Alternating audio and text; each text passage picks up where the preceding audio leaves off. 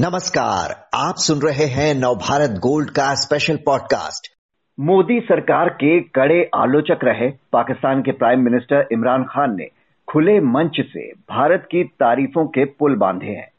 अपनी आवाम को संबोधित करते हुए इमरान ने भारत की स्वतंत्र विदेश नीति की तारीफ़ करते हुए कहा कि एक तरफ़ इंडिया क्वाड में अमेरिका के साथ है तो दूसरी तरफ़ प्रतिबंधों के बावजूद रूस से तेल भी खरीद रहा है। भारत की नीति उसकी अपनी जनता के लिए है।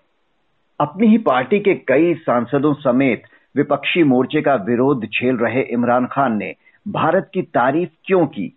ये कहकर उनका निशाना आखिर किस तरफ़ था? यही समझने के लिए बात करते हैं विष्णु प्रकाश से, जो पूर्व राजनयिक हैं। विष्णु जी, उधर इमरान की कुर्सी पर खतरा मंडरा रहा है और अपनी आवाम के सामने वो भारत को सलाम कर रहे हैं। कैसे देखते हैं आप उनके इस बयान को? भारत की तारीफ़ करते हुए उनका इशारा कहीं और है क्या? नमस्कार जी, उनका इशारा भी कहीं और है और हकीकत, पहले तो खैर अगर इमरान साहब खान साहब ने जैसे भारत की तारीफ़ की है तो उसके लिए मैं धन्यवाद देना चाहूँगा क्योंकि उन्होंने ये माना है कि भारत की जो विदेश नीति है वो स्वतंत्र है, अपने देश के हित के लिए करती है। और वो, ये अगर और भी मान जाएँ या देख लें कि ऐसा क्यों हुआ है, क्योंकि हमने पहले दिन से आज़ादी के बाद राष्ट्रहित में सरकारों ने काम किया है तो अगर वो करें और आतंकवाद का साथ ना दें तो शायद पाकिस्तान की भी स्थिति सुधर जाएगी। पर इस वक्त ये कारण भी है कि उनकी उनकी कुर्सी डगमगा रही है। आर्मी के साथ उनका, का संबंध काफ़ी बिगड़े हुए हैं। और आर्मी खासतौर पे उनसे खफा है कि उन्होंने अमेरिका का और पश्चिमी ताकतों की निंदा की है यूक्रेन के लिए, जो आर्मी नहीं चाहती थी। तो एक तरह से ये आर्मी को संदेश भी है, पर जैसे कहते हैं कि जब अंत समय आता है तो आपको सत्य का सत्य और झूठ का झूठ दिखने लग जाता है तो कुछ ऐसा ही हो रहा है। जी, आपने जैसा कि कहा कि इमरान की कुर्सी पर तलवार लटकी है विपक्ष अविश्वास प्रस्ताव ला चुका है। उनकी सरकार के खिलाफ उनकी पार्टी के अंदर भी कई सांसद बागी तेवर अपनाए हुए हैं। इमरान हाल में विपक्षी नेताओं के खिलाफ काफ़ी आपत्तिजनक बयान भी दे चुके हैं। तो सत्ता छिन जाने के डर से ही क्या वे सारे पैंतरे आजमाने की कोशिश कर रहे हैं? और इसका कोई फ़ायदा होगा उन्हें?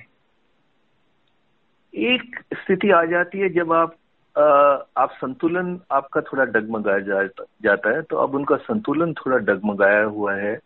वो उनकी पार्टी के लोग कह रहे हैं, कोर्ट में जा रहे हैं, कह रहे हैं कि जो दल बदल जाए, ले उसको आजीवन राजनीति से निकाल देना चाहिए, वगैरह वगैरह। और उन्होंने, देखिए, जिस तरह का प्रशासन दिया है, उसका हाल हाल देखिए। करप्शन बढ़ी हुई है, इन्फ्लेशन बढ़ी हुई है देश की अर्थव्यवस्था बिगड़ी हुई है, पाकिस्तान चीन का एक तरह से हिस्सा बन गया है।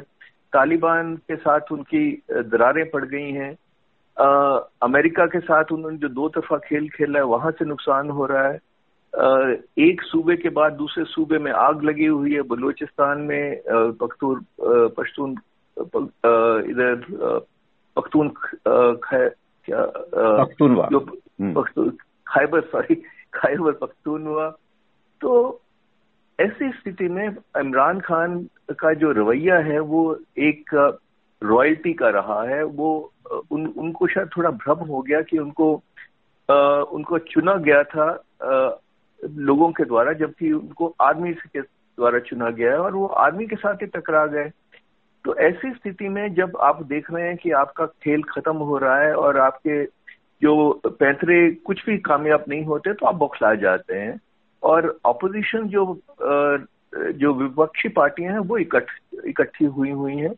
हालाँकि पाकिस्तान का इतिहास देखें तो विपक्षी जो दल है, इकट्ठे एक कारण से ही हुए हैं इमरान खान को निकालने के लिए।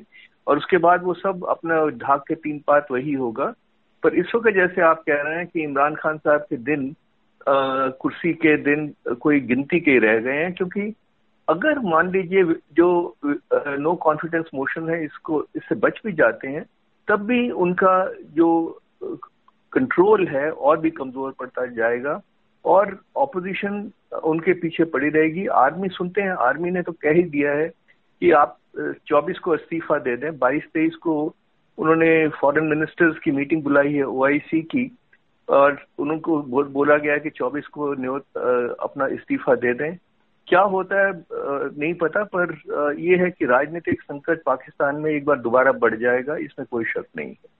और जिस तरह से वो भारत की तारीफ़ करते हुए कह रहे हैं, अगर हम खुद पाकिस्तान का इतिहास देखें तो हमेशा उसने एक खेमा ही चुना है। पहले वो अमेरिका के खेमे में था, अब चीन के साथ चला गया है।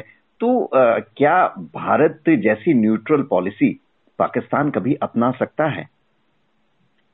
एक तो भारत की पॉलिसी न्यूट्रल नहीं है साहब। भारत की पॉलिसी भारत के हित में है जी। और स्वतंत्र है। हम्म। तो स्वतंत्र पॉलिसी जो स्ट्रेटेजिक इकोनॉमी है वो एक्सरसाइज करते हैं हम। और उसके लिए देखिए भारत ने कीमत भी अदा की है। ये नहीं है कि कीमत अदा नहीं की है पर हर एक चीज़ की कीमत होती है। पर आपने अपने हित में आप इतने अब बड़े देश हो आपकी आर्थिक व्यवस्था सुदृढ़ है तो आपके पास काबिलियत है। तो वो काबिलियत कोई रातों रात नहीं बनती है, उसके लिए बहुत काम करना पड़ता है और वो पाकिस्तान करे, इसमें क्षमता इसलिए नहीं है कि वो भारत के साथ एक तरह से कंपटीशन में है। और कंपटीशन हेल्दी कंपटीशन हो तो समझ आती है। वो भारत के साथ ईर्षा में है। उनका जो अस्तित्व है वो है नॉट इंडिया। अगर भारत कुछ करता है तो वो उससे उल्टा करेंगे। और वो इस्लाम के नाम पे कर, करते हैं और इस्लाम के नाम पे उन्होंने देख लिया कि बांग्लादेश को भी अपने पास नहीं रख सकते। आतंकवाद बढ़ा हुआ है समाज में आतंकी फैले हुए हैं पर वो भारत के साथ दुश्मनी दिखाने दिखाते रहते हैं और भारत के साथ जो ईर्षा के कारण उनका ये हाल है पर उनको समझ आ जाए ऐसा लगता नहीं है। भारत की तारीफ़ करने के साथ ही इमरान ने यूरोपीय संघ पर हमला भी बोला। कि यूक्रेन पर रूसी हमले की निंदा पर जो ज्ञान आप पाकिस्तान को बांटते हैं, वही बात भारत से कहने में इतना क्यों डरते हैं? तो उनकी इस बात में पाकिस्तान की कौन सी पीड़ा छिपी हुई देखते हैं आप? क्योंकि अब इसके बाद ऑस्ट्रेलिया ने भी कह दिया कि रूस पर भारत के रुख को क्वाड सदस्यों ने एक्सेप्ट किया है और कोई इस बात से नाखुश नहीं है। देखिए, जो उन्होंने गड्ढा खोदा है अपने लिए, वो गड्ढे में धंसते जा रहे हैं। जब आप गड्ढे में धंसते जा रहे हैं तो आप अपने आसपास देखते हैं और आपको बहुत दुख होता है, आपको आश्चर्य भी होता है कि गड्ढा में कैसे फंस गए। और एक तरह से आपको अफसोस भी होता है। तो अब गड्ढा जब खोद, खोदा और उसमें चल जा ही रहे हैं तो ज़ाहिर है कि ये अफसोस होगा। पर क्या क्षमता है गड्ढे से निकलने की? वो इसलिए नहीं है कि उन्होंने अपनी क्षमताएँ सारी खो दी हैं। जब आप किसी एक देश के बाद दूसरे देश के के पिछलगू हो जाते हो और आपकी समाज की ये स्थिति हो जाती है तो आप कैसे करोगे? तो ये एक तरह से उनकी फ्रस्ट्रेशन है, उनका अपनी बेहाली के आँसू हैं और वो आँसू ही बहेंगे। इमरान खान साहब ने आए थे कह के कि मैं परिवर्तन करूँगा करप्शन फ्री सरकार दूँगा पर उन्होंने गिमिक्री करी। कभी आ, कभी भैंसें बेची कभी कारें बेची कभी लोगों पाकिस्तानियों से चंदा इकट्ठा करने की बात की। और एक सम, अपने देश की दुर्गति के ऊपर उन्होंने शासन किया। अब आ, शायद बहुत देर हो गई है उनके लिए। और आ, क्योंकि उनकी विफलता उनको उनके सामने आ रही है तो उनको हकीकत दिख रही है। पर ऐसी विडंबना से बाहर निकलना उनके लिए संभव नहीं है। जी, और ये बहुत जल्द ही पता भी चल जाएगा जब अविश्वास प्रस्ताव विपक्ष का पेश होगा और वोटिंग होगी तो उसमें क्या होता है नतीजा, बहुत जल्द पता चलेगा। बहुत बहुत शुक्रिया विष्णु प्रकाश जी आपका।